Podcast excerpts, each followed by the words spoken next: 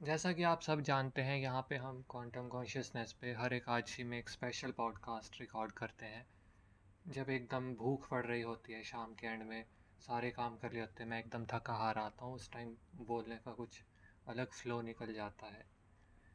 आज थका थोड़ा ज़्यादा हूँ, पर फिर भी एक बहुत ही स्पेशल बात बोलना चाहता हूँ। ये आपको कोई मोटिवेशनल गुरु नहीं बताएगा, लेकिन एक ऐसा फार्मूला है जिससे कि आप लाइफ की हर एक ऑब्स्टेकल को टेक्निकली फेस कर सकते हो, और इतना ही नहीं, वो ही फार्मूला आगे जा कर के आपको मोक्ष तक भी पहुँचा देगा।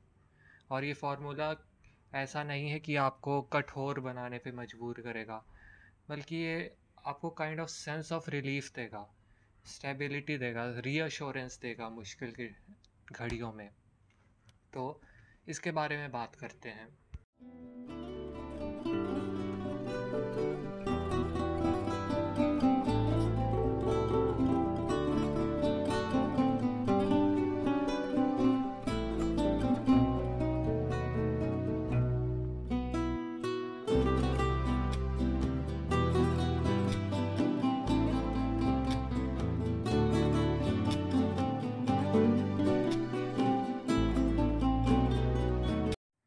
फॉर्मूला बेसिक सा ये है कि अपने जीवन में अपने लिए सूत्र बनाओ।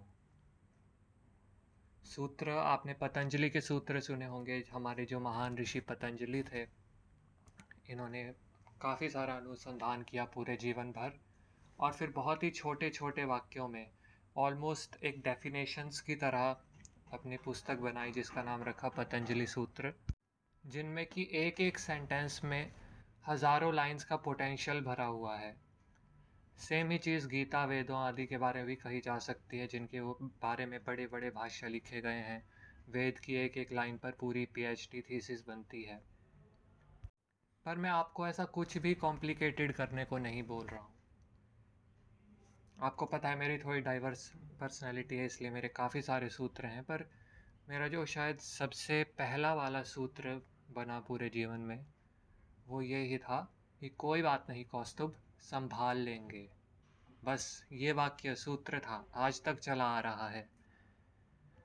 और इसके चलने का सीक्रेट शायद ये है कि मैं इसको महालक्ष्मी से या फिर उस टाइम शायद मैं उतना आस्तिक नहीं भी था तो लक्ष्मी माता के बारे में विचार नहीं किया होगा। ऐसे ही मैंने सोचा होगा कि कोई मदरली फिगर मेरे पीछे है जो मेरे सिर पे हाथ रखती है।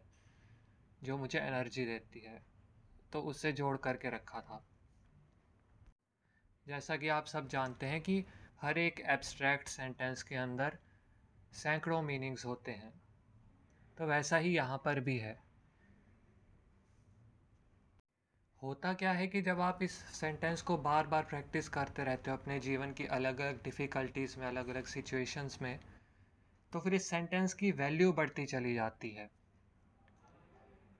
आपने इसके साथ अलग डिफ़िकल्टीज़ को फेस किया है तो जैसे ही आप ये बोलते हो, आपको रीअश्योरेंस हो जाती है कि कोई बात नहीं, एक कौस्तुभ वो भी था जिसने वो झेला था तो आज भी वो ही कौस्तुभ है जो इसको झेल लेगा। यहाँ पे आप बहुत ही ज़्यादा एसर्शन की तरफ़ बढ़ रहे होंगे एसर्टिव एक्शन की तरफ़ बढ़ रहे होंगे तो ये हटा के मैं चलो दूसरा सूत्र बता देता हूँ एक। जो चीज़ जहाँ पर नहीं होती है, वो चीज़ वहाँ पर नहीं मिलती।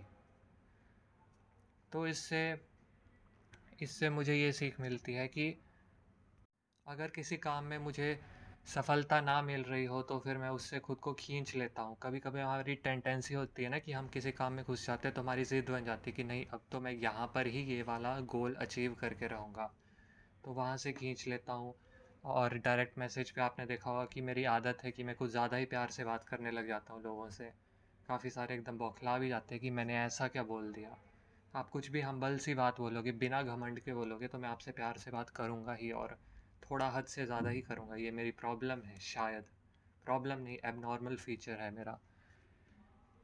तो जब मैं देखता हूँ कि कोई व्यक्ति पहले पोलाइट था, पर शायद अब उतना नहीं रहा है, और उसके बाद फिर मैं उसे पोक करके मुँह पे गलती बता देता हूँ कि ये ठीक नहीं है, क्योंकि मैं आपकी जेनुइनली केयर करता हूँ, इसलिए मैं उन लोगों में से नहीं हूँ कि केयर करने के बाद बात को छुपा दूँ। तो अगर आप उसके बाद भी अपने एटीट्यूड में ही रहते हो तो मैं इस सेंटेंस का यूज़ करता हूँ। इस तरह के एप्लीकेशन होते हैं। इसमें मुझे ये याद रहता है कि जब वो आदमी था और इस सेंटेंस को मैंने माना था तो उससे मुझे फ़ायदा हुआ था। इस सेंटेंस को मैंने उस टाइम पे नहीं माना था तो मेरा फ़ायदा नहीं हुआ था। आई होप ये सिंपल सी बात थी। समझ आ गई होगी। अब सीधी सी बात करते हैं मोक्ष की तरफ़। कैसे बढ़ना है? एक चीज़ होती है प्रत्येक अंतर निषेध।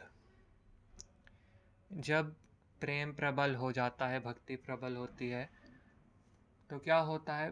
बाकी सारी चीज़ों की अवेयरनेस घटने लगती है। जब पहली बार प्रेम होता है लव एट फ़र्स्ट साइड जो चीज़ होती है, और इसी तरह पहली बार जब भक्ति होती है तो क्या होता है? हमारी एकदम से अवेयरनेस बढ़ जाती है। हम भगवान को हर जगह देखने लगते हैं, या फिर भगवान ना देखें तो प्रेम की अनुभूति सी होने लगती है, विचित्र सा इमोशन आता है। हमारी जो सेंस ऑर्गन है वो काइंड ऑफ़ हमसे खुश हो जाते हैं कि कल जो तुमने मुझे चीज़ दिखाई, कल जो तुमने मुझे व्यक्ति दिखाया, कल तुमने इष्ट देवता का जो स्वरूप दिखाया या उसका कुछ ज्ञान दिलवाया, वो मुझे पसंद आया।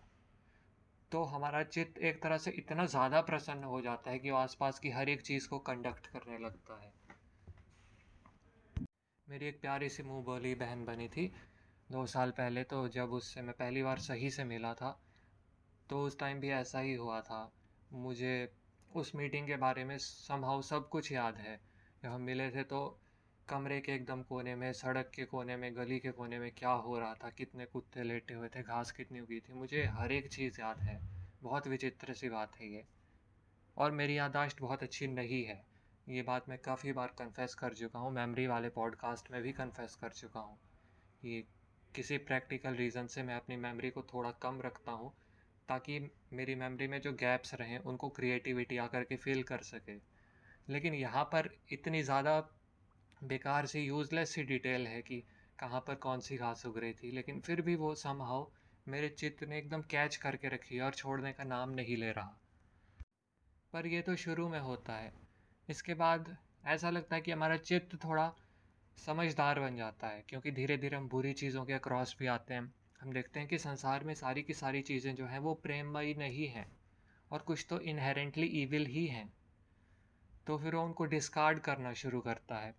फिर हमारी प्रवृत्ति अच्छे अच्छे एलिमेंट्स की ओर होती है, सात्विकता की ओर होती है। हम उस पथ पे बढ़ते चले जाते हैं और फिर एक चीज़ होने लगती है, प्रत्येकांतर निषेध। ये थोड़ी स्पेसिफिक सी चीज़ है, ये जनरल लाइफ में उतना ऑब्जर्वेशन में नहीं आती अनलेस आपने संन्यास लिया हो। इसमें क्या होता है कि जब आप ध्यान लगा रहे होते हैं या फिर खाली बैठ कर के सोच रहे होते हैं अपने इष्ट देवता के बारे में या जिस व्यक्ति का, व्यक्ति को प्रेम करते हो उसके बारे में तो फिर आपकी बाकी सेंसेस डल होने लगती हैं। आपके आसपास कोई कुछ चिल्ला रहा है, कुछ अजीब सी स्मेल आ रही है किचन में कुछ जल रहा है, वो सारी स्मेल जाने लगती हैं। और फिर उसके आगे पाँचों सेंसेस गई। केवल और केवल विशुद्ध रूप से ज्ञान रहता है। केवल और केवल देवी के बारे में जो जो आपने आज तक ज्ञान अर्जित किया था, वो घनीभूत होकर के आपके सामने प्रकट रहता है। ऐसा होता है। क्यों? क्योंकि हमारा चित्त देखता है कि वास्तविकता में प्रेममयी तो ये ही है, सुखमय ये ही है, आनंदमय ये ही है तो उस पर स्टक हो जाता है।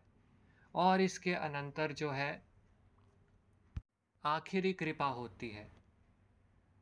इसके बाद आप जिससे प्रेम करते हैं, आपकी जो इष्ट देवी देवता हैं,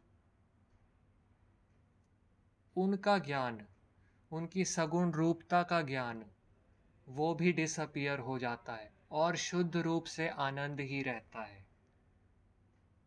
ये आखिरी कृपा करने के बाद जो भगवान है, वो आपसे पूरी तरह से एक रूप हो जाते हैं और पहले तो केवल पाँच सेंसेस गई थी और केवल मन के अंदर जो भीतर डीप कंडेंस्ड ज्ञान था, वो रहा। अब वो ज्ञान भी हट गया और उस ज्ञान का जो प्रोडक्ट है, वो रहा मात्र। ये ही शक्ति सूत्रों में भी है। अगर आप किसी सूत्र को ऐसे अप्लाई करते हो मुश्किल सिचुएशंस में, अच्छी बात है। करते रहो करते रहो। आपकी लाइफ में ऐसे फेजेस भी आएँगे जब कोई मुश्किल होगी ही नहीं। फिर आप सोचोगे कि खुद को ऐसा बोलने का क्या फ़ायदा कि हाँ संभाल लेंगे तो कोई बात नहीं। लेकिन फ़ायदा तो है।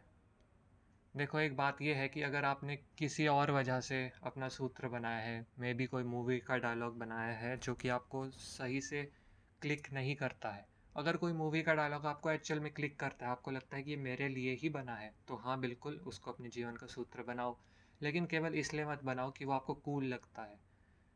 अगर आपको उससे अपनापन है, आपको लगता है कि हाँ ये मेरे ही लिए है तो फिर बनाओ।